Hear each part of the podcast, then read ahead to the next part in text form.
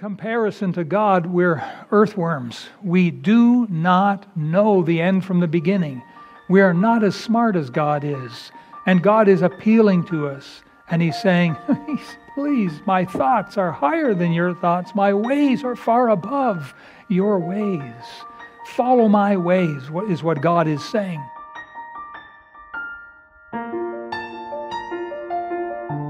Please open your Bible to Isaiah. Isaiah chapter 55. And we will mainly be parked right here in Isaiah 55 as we uh, look into the scriptures today.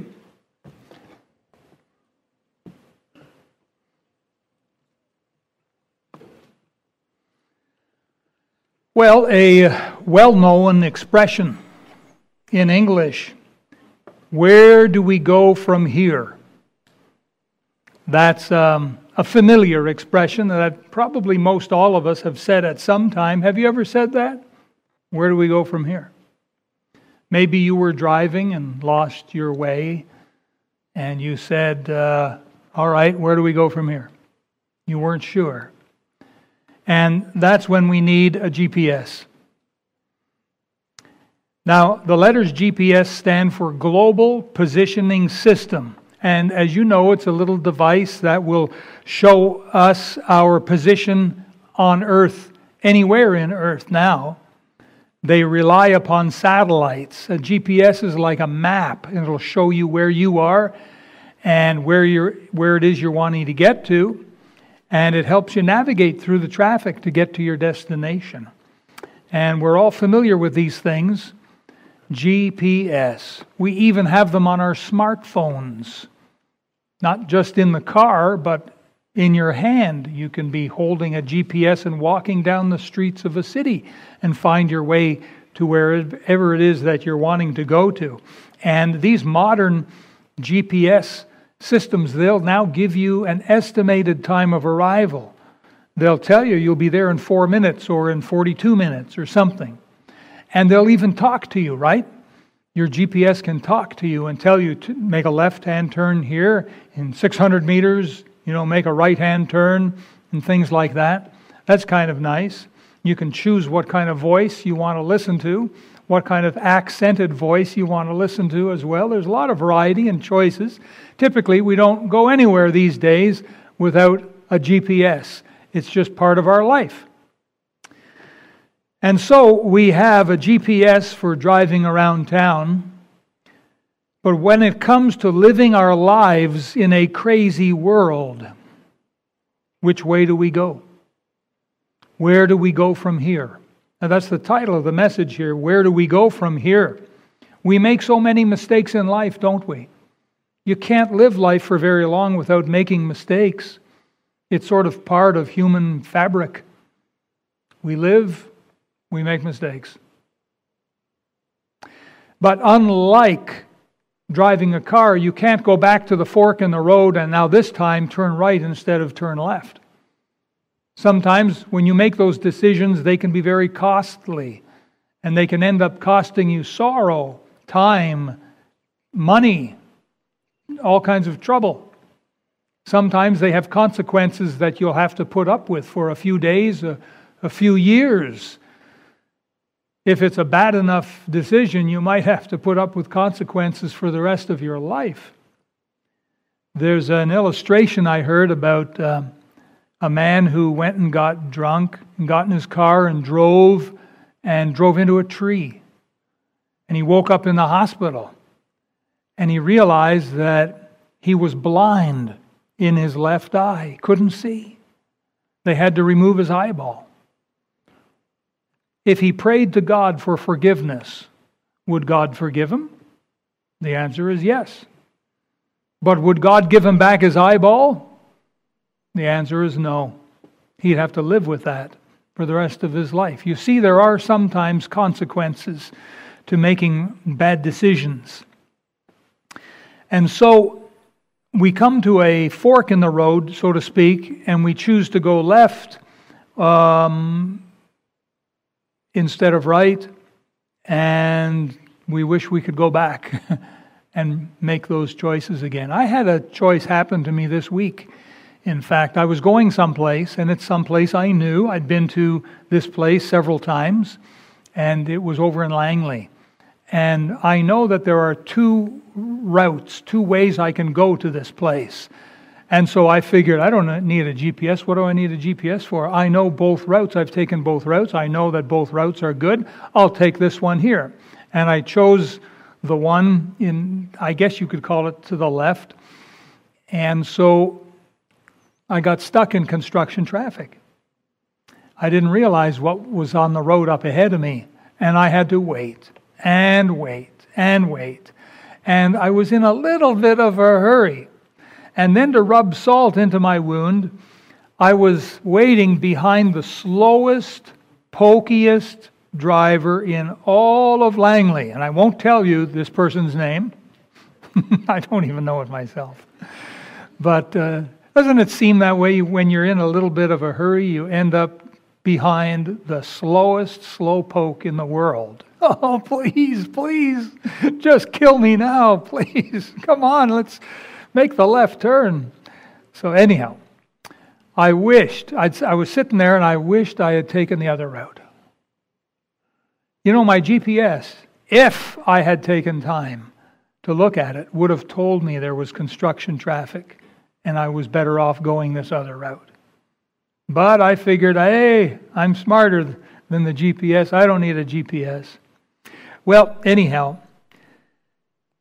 in life, God has not left us defenseless. We are not out on the end of a branch all on our own trying to figure out the world. God has promised to be our spiritual GPS in life. And we can look to Him and we can get answers and make decisions that we'll just thank God for months and years down the road. We'll forever be thanking God. He has promised to be our, our GPS in life, but you see, first we must realize that we need Him. Last week, I didn't think I needed a GPS. I did. Apparently, I did. And in life, sometimes we don't think we need God's direction on something. Well, it's a simple enough decision.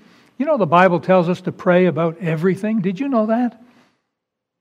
Because God is smart.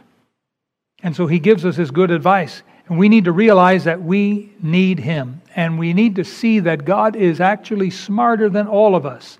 His ways are better than our ways because His thoughts are far above our thoughts. He thinks better thoughts than we do.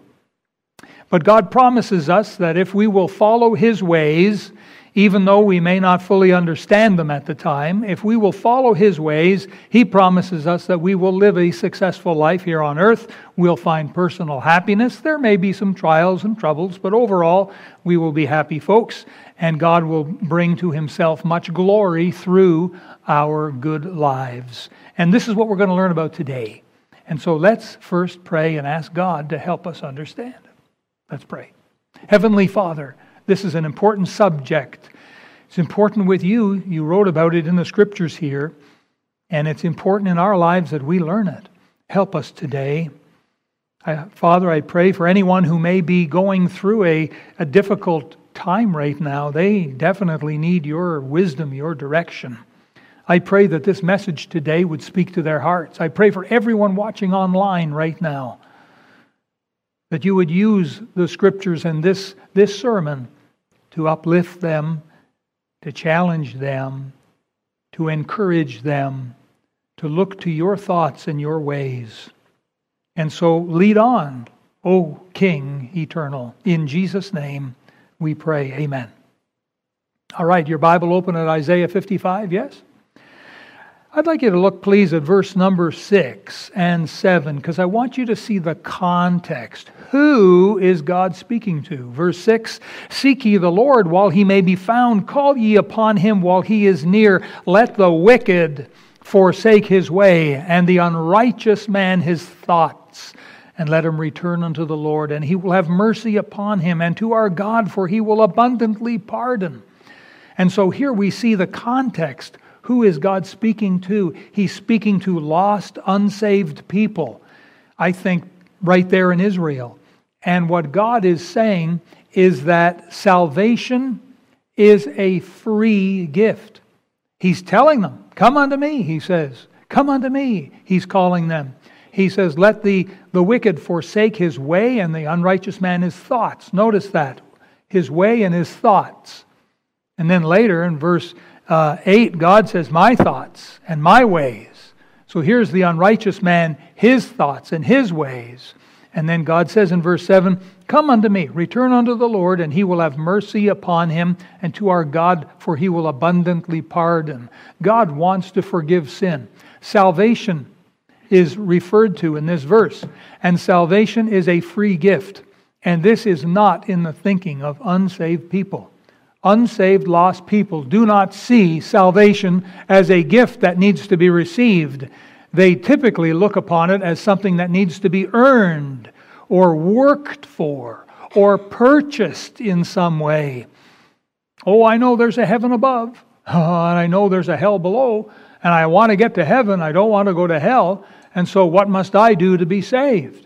Well, I guess I'd better keep the Ten Commandments. I guess I'd better keep the Golden Rule.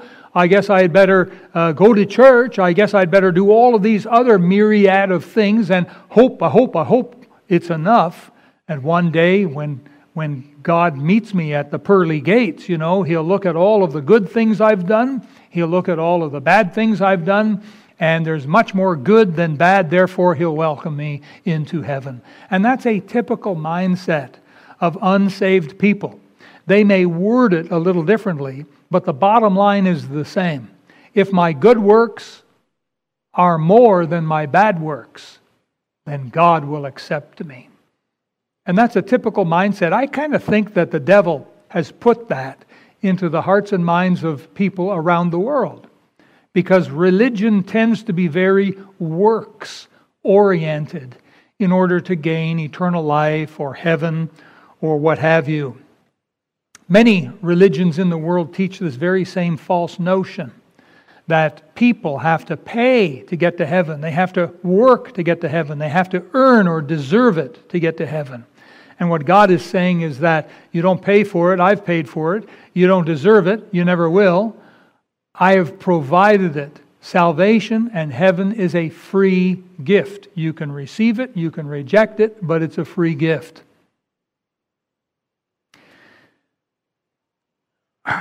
The rich young ruler in Matthew chapter 19 came to Jesus with this very same mindset. And he said, Good master, what must I do to inherit eternal life. And Jesus spoke to him, and this young fellow thought that because he was keeping the Ten Commandments, that that was enough. And the Lord Jesus set him straight. Salvation and heaven are a free gift that God wants to give whoever will receive it.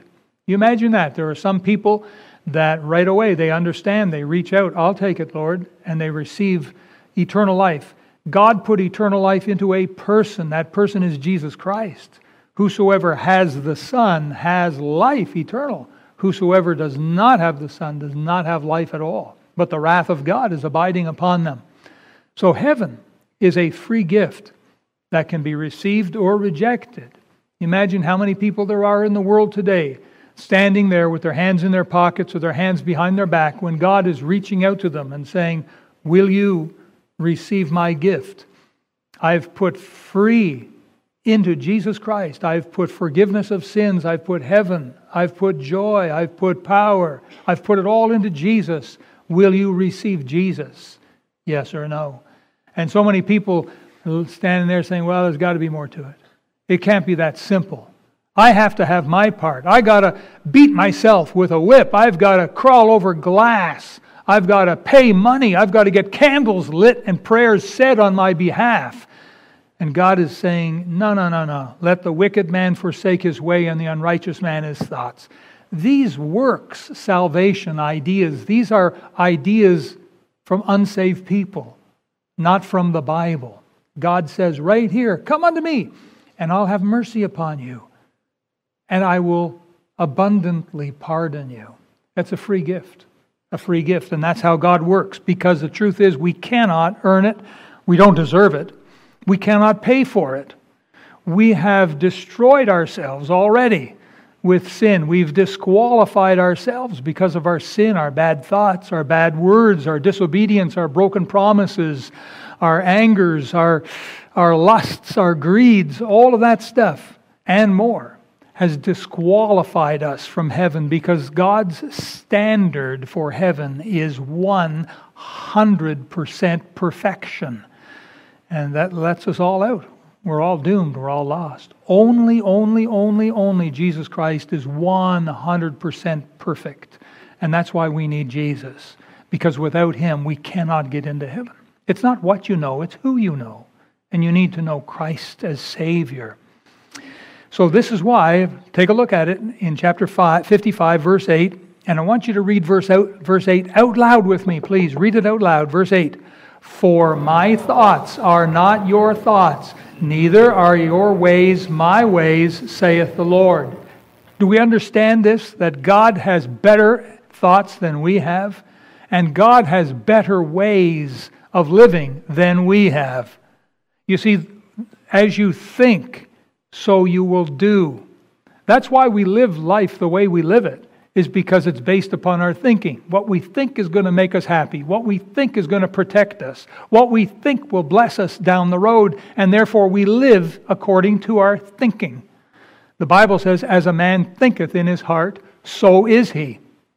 Thinking and doing go together. You can't separate them. And God is saying, you have your way of thinking and your way of doing. I have my way of thinking and my way of doing. And I'm telling you right now, mine is way higher than yours. And I hope you believe that by faith. I hope you understand that, that God is far smarter than we are. He is far greater. He is far more perfect than us. For a man or woman to say, Well, I, I think I'm smarter than God. I mean, that's what the devil said the devil said, I will be like the Most High. I, you know, I'm smarter than that guy on the throne. That's what the devil said, and that's what brought him down to be the devil. And for a man or woman on earth to say, Well, I think I'm smarter than God. God says this, but I think I'm going to do this because I think it's going to be better. What a mistake. What a disaster that will turn out to be. God says to us plainly that his thoughts and his ways are far above. They're not the same as, as those of unsaved people, but of course, today's eye opener for those of us here today that are saved. I mean, the context was to the wicked and to the unrighteous, the unsaved. I know that's the context. But the eye opener, folks, is that God is still a lot smarter than saved people. God is still a lot wiser than all of his children. He is so smart Living in this old world, I'm afraid, has affected our hearts and minds, and we must constantly seek to remind ourselves that His ways are best. Otherwise, we can and will fail miserably in life. Many of us make the classic mistake of thinking, well, now that I'm saved, because I did repent of my sins, I did receive Jesus as my Savior, there's evidence, there's fruit of new life in, in me. I know I'm a Christian, I know I'm part of God's family, but now, hey, hey, my life is going to be blessed. You know, I, I'm able to go ahead now and, and do what I want. God's going to pave a golden pathway before me Yes, He will. And, and I, can, I can do no wrong. And God will bless whatever I put my hand to. And that is a recipe for disaster. We must not follow that line of thinking. Because even though we're born again, we're part of God's family, and hallelujah, praise God for it, because it means the difference of all eternity. Even though we're part of God's family, we're still stupid. We're still, in comparison to God, we're earthworms. We do not know the end from the beginning. We are not as smart as God is. And God is appealing to us. And He's saying, Please, my thoughts are higher than your thoughts. My ways are far above your ways. Follow my ways, is what God is saying. You know, one day, some of us are going to get to heaven with badly mangled, poorly managed lives, and we're going to stand bedraggled before the Savior. And He's going to look at us and say, What happened to you? And we're going to say, Well, I thought. And therein lies the problem. we took over and we started doing all the thinking. We decided that we could be the GPS in life. And that's the problem. We're going to stand before Jesus dumbfounded and we're going to but but but but but, but I I I thought that that that that that she thought that that that you thought that that everything would be okay. And therein is the problem. We rely on our own thinking instead of doing it God's way. Look at it again. Verse 8 For my thoughts are not your thoughts, neither are your ways my ways, saith the Lord. Great thinking equals great doing. It's always been that way, always. You have small thinking equals small doing. I'll give you an example. The chess players. Any of you here play chess? Any of you brave enough to raise your hand? You play chess? I think it's maybe a dozen hands went up. Okay. Does everyone know what chess is? Yes? Of course we do. But not many of us play it, right? Because it's a very educated kind of game. Well, it's not that educated, I suppose. Anyone can learn the game.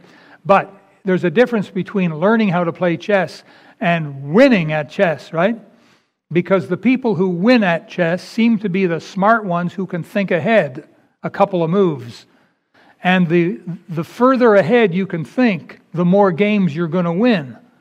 Because you're going to look ahead two moves and say, huh, if I do that, you know, he's going to take my queen. Hoo, hoo, hoo, I better not do that. But maybe your opponent is thinking four moves ahead and thinking, well, if I do this, they're going to think I'm going to take their queen, but instead I'll do this over here, and by that I'll be able to capture two knights and two rooks. And you see, the person who has greater thinking has greater doing. In, in battles, in wartime, it's the, the generals that can outthink the other general who has greater thinking power that usually win the battles. Sometimes there's luck. I realize that. But God doesn't depend on luck. He doesn't have to because he has all of the answers.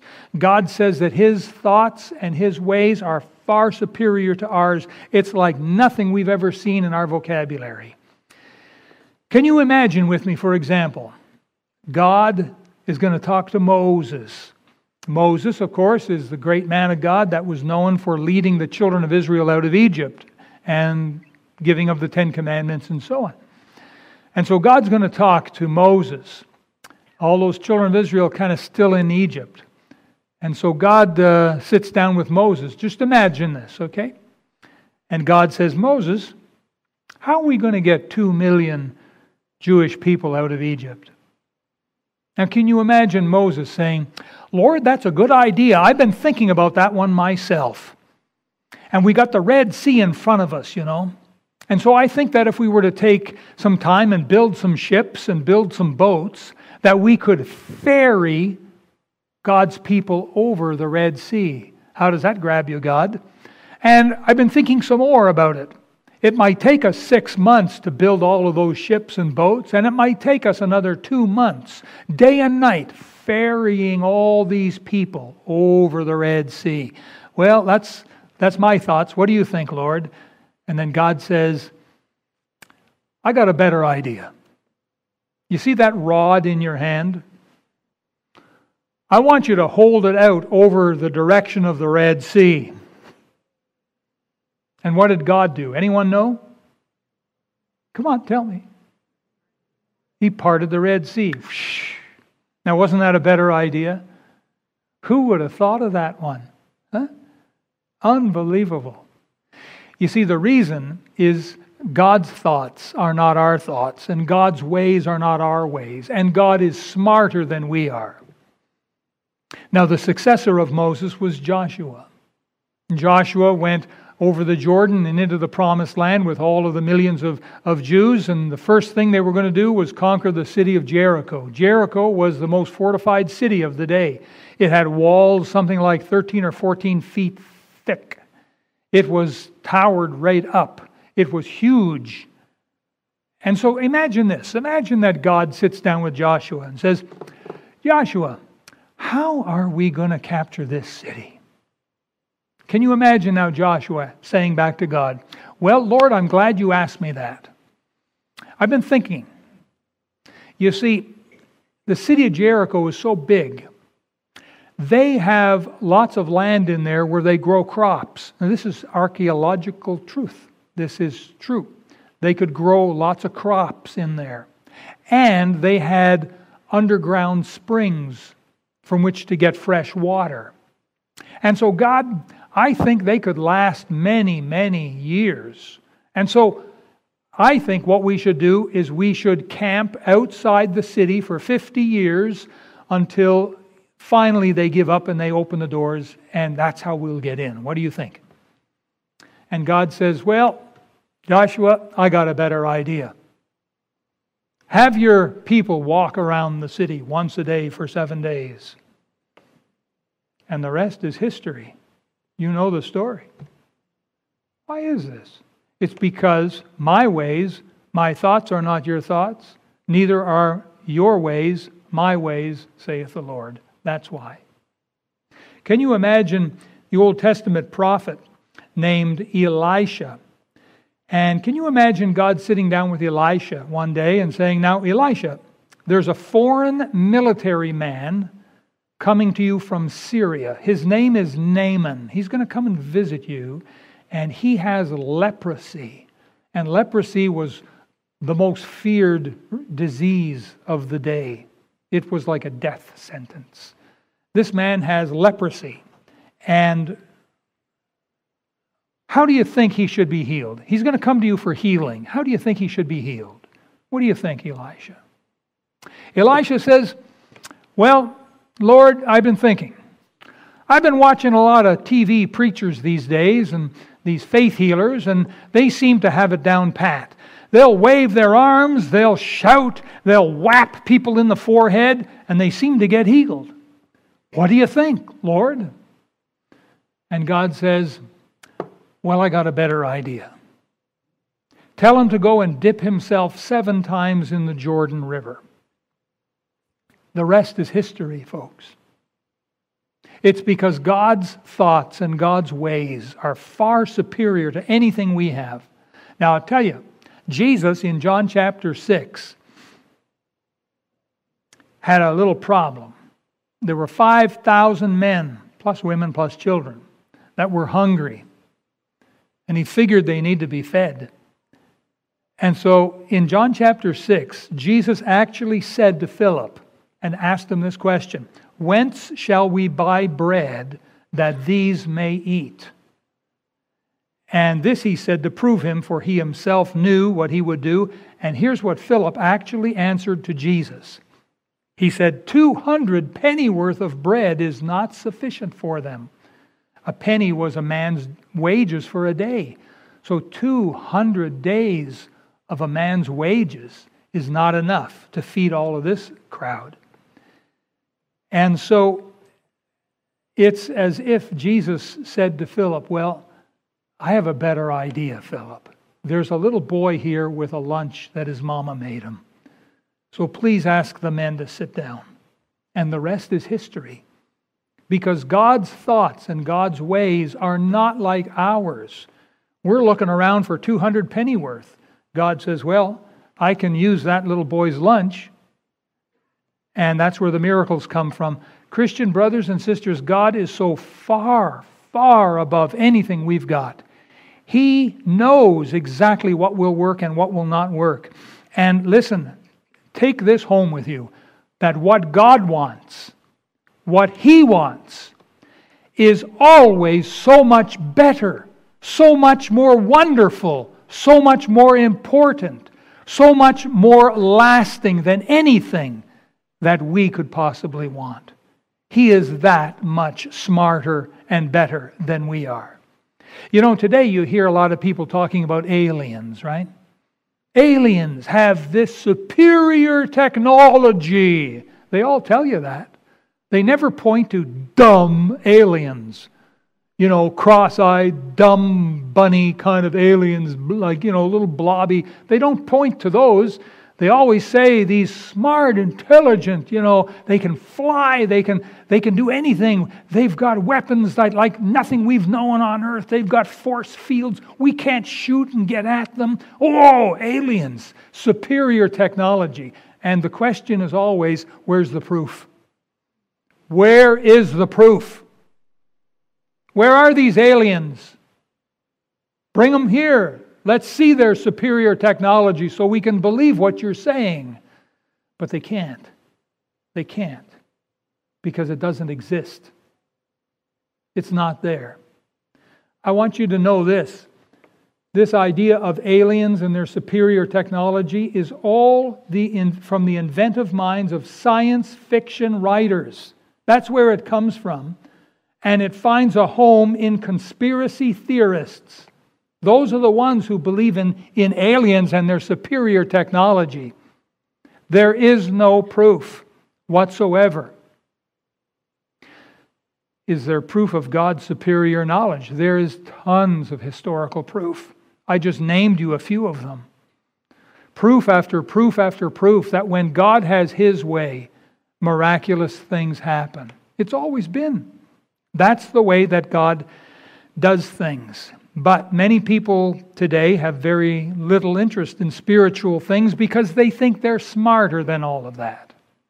This past week, I was in a store and a man was looking at me and he asked me about my little pin here on my lapel because I wear this thing. I wear it to church and I wear it when I go out. Why do you wear it? So that people will ask me what it's about. And this man asked me, What's that pin about? And I smiled and I says, Well, this pin was given to me by my church to help people with spiritual things, particularly to help them get connected with God. And he kind of went, Oh. He thought maybe it was something else. And so I asked him, Do you have any interest in spiritual things? He said to me, No, not much. I said, Do you ever wish you knew more about God and about heaven? And he said that he thought he knew enough at the moment. And then he said that there are so many conflicting religious, philosophical beliefs in the world. And so I answered him, You're absolutely right. That's why we need a platform that we can work from. We need a basis of truth that we can stand upon. And we've chosen the Bible to be our platform of truth. So then he said to me, There are accounts of people that have had near death experiences and have come back and have said, Religion is bankrupt. Religion is no good whatsoever. And I was then in the process of answering him, telling him that's their opinion only, because there are many other people that have had near death experiences and have come back and told us religion is everything. But before I could quite finish that, he received his goods and he took off out of the store. He didn't want to stay and talk. And so that's the way it goes sometimes. Folks, we have nothing to back down on. We have nothing to be ashamed of.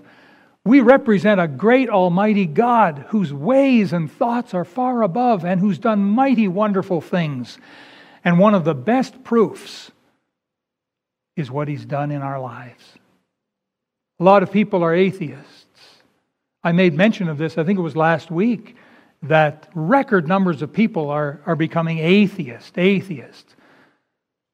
Well, since when has atheism ever brought back broken families? When has atheism ever brought a family together and made them love each other? When has atheism ever cleaned up a man's life of alcohol and of drugs and prostitution? When has atheism ever put a man or woman back on their feet from a life of ruin? When has atheism ever given a hope beyond the grave?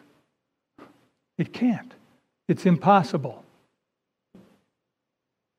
But when has Bible based Christianity brought families together and cleaned up people's lives hmm?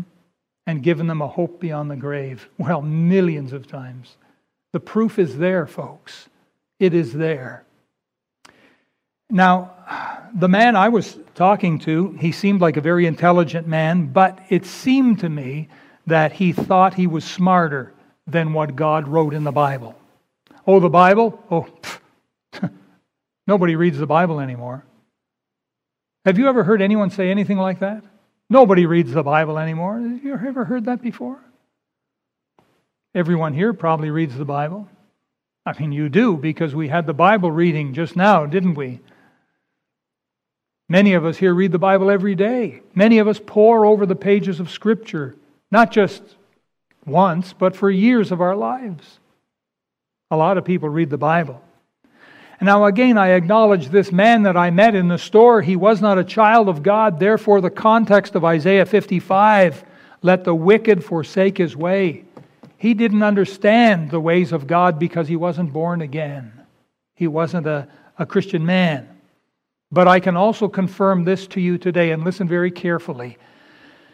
There are many Christians, born again Christians, who aren't much better off when it comes to God's ways. And I want to settle this today. I'd like you to turn to the New Testament book of Ephesians, chapter number 3.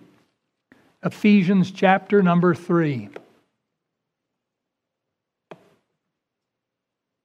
I'm going to get you to read one verse out loud with me.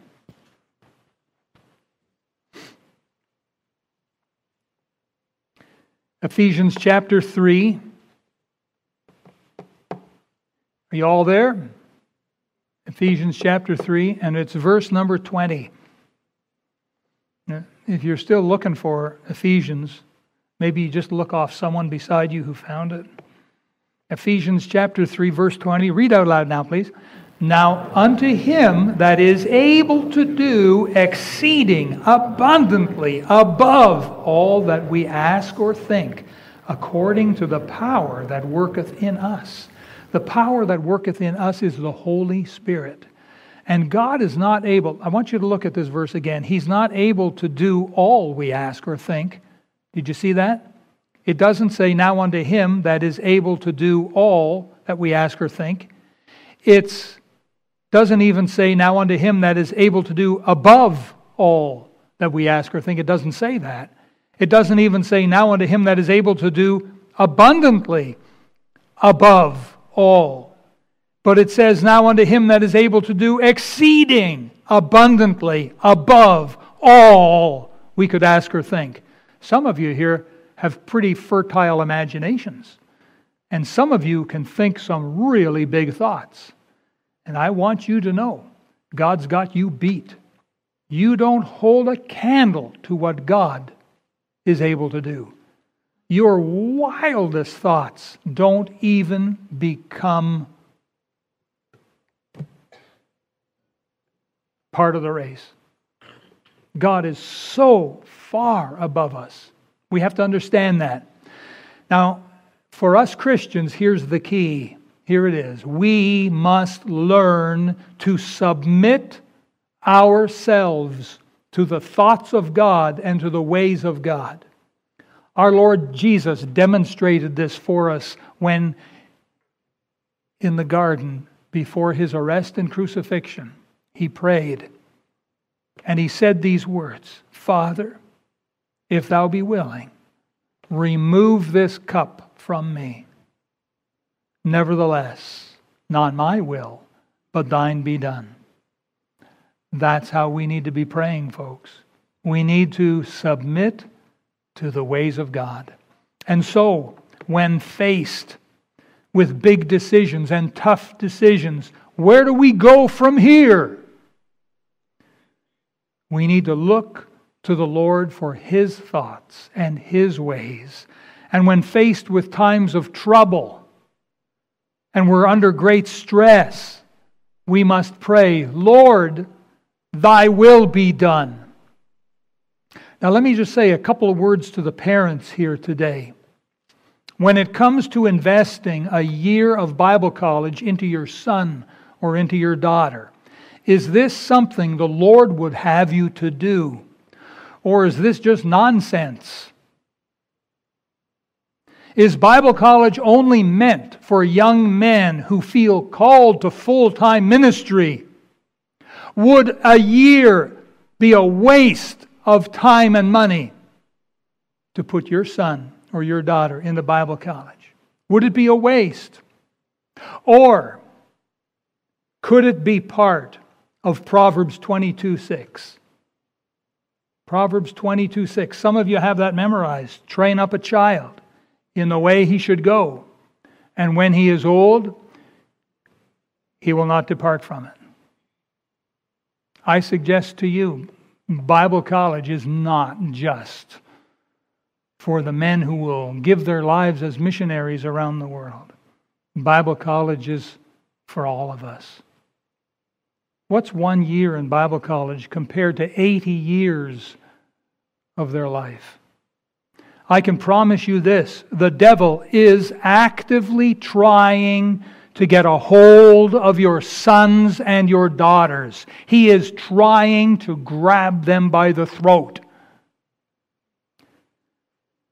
And one of his best ways, I'm talking about Christian young people one of his best ways is to make sure that they get a minimum amount of biblical grounding and then send them off to big colleges and big universities of the world. I'll tell you what will happen. Back in 2018, there was an article written on a website entitled Desiring God. The name of the article was Will You Lose Your Faith in College? And here is how the article begins Will you keep your faith in college? Odds are you won't, at least according to Barna research. Barna estimates that roughly 70% of high school students who enter college as professing Christians will leave with little to no faith. These students usually don't return to their faith even after graduation, as Barna projects that 80% of those reared in the church will be disengaged by the time they are 29 years old. Now, the person who wrote this article had experienced this exact thing themselves. They wrote these words Many of us started strong. We assumed that if we were raised with the right values and involved in church, we would always stay faithful. I believed that. I had a passion for the Lord in high school and college, but as I immersed myself in my career, my church attendance became sporadic and my time with God infrequent and rushed. I found that the less time I spent with the Lord, the less I wanted to know Him. My unbelieving coworkers were my closest friends. Originally, I hoped to share my faith with them, but instead they passed on their spiritual indifference to me. They had a subtle but profound influence on my priorities. As my faith was getting watered down, reading the Bible and going to church felt more legalistic than life giving. It was only when I faced real suffering that my faith became important again. That's sad but true. I read the article, I read the author's name, and when they wrote that article. They experienced that themselves.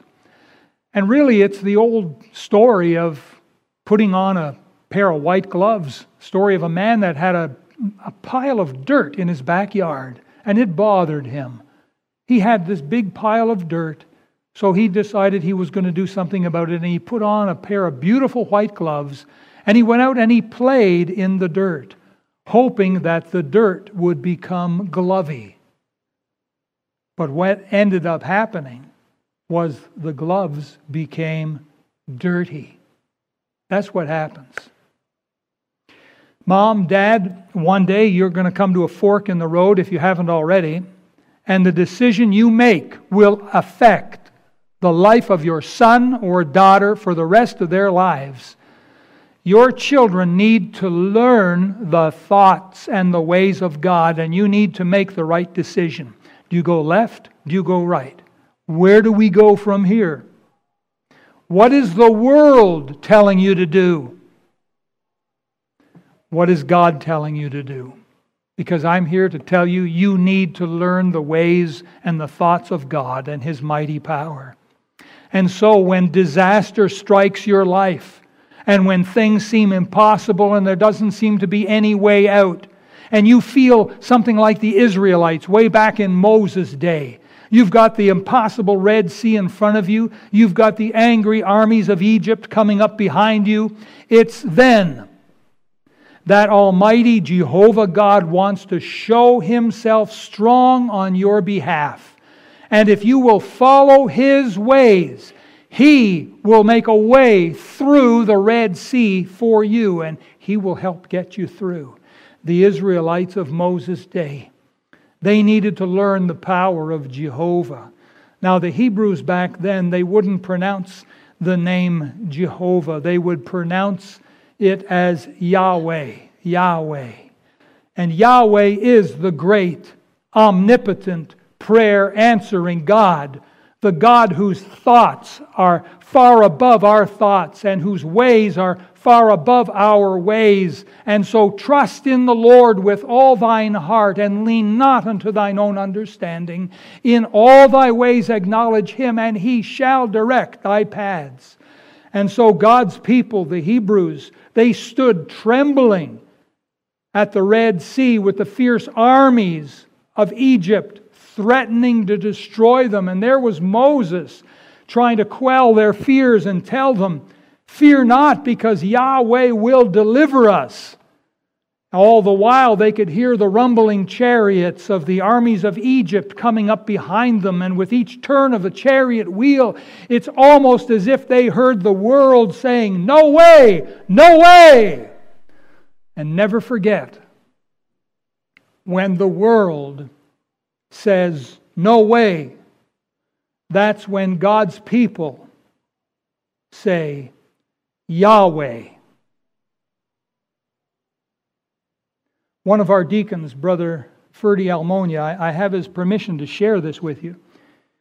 He works for a unionized company here in town. He's part of their union. They started him out on day shift, which was actually what he needed. It was perfect for what he needed. But one day this year, they called him into the office and they said that uh, they were going to put him on night shift. Night shift. Well, night shift would greatly affect Brother Ferdy's family life. It would greatly affect his ministries here at church. But you see, there were other men in the union who had more seniority than did Ferdy. And there was nothing anyone could do about it. But there was something that Brother Ferdy did about it. On Wednesday night, he asked God's people to pray for him.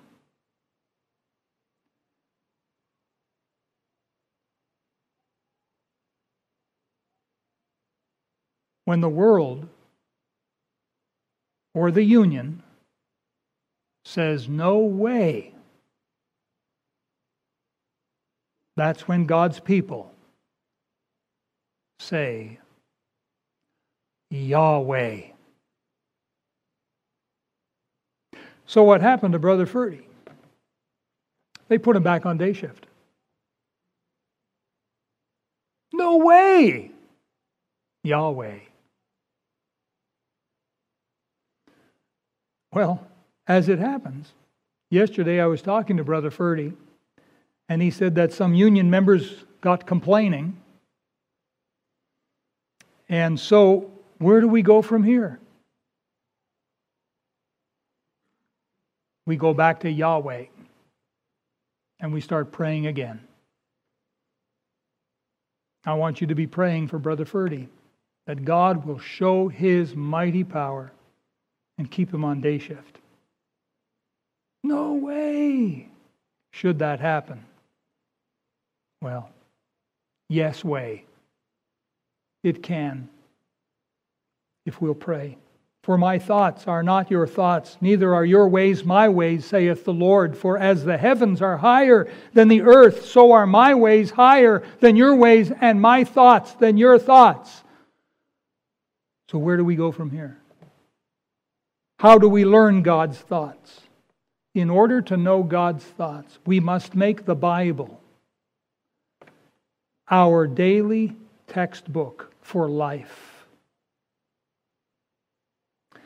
And then we must do what Joshua said choose you this day whom you will serve. And you need to be sold out to the Lord.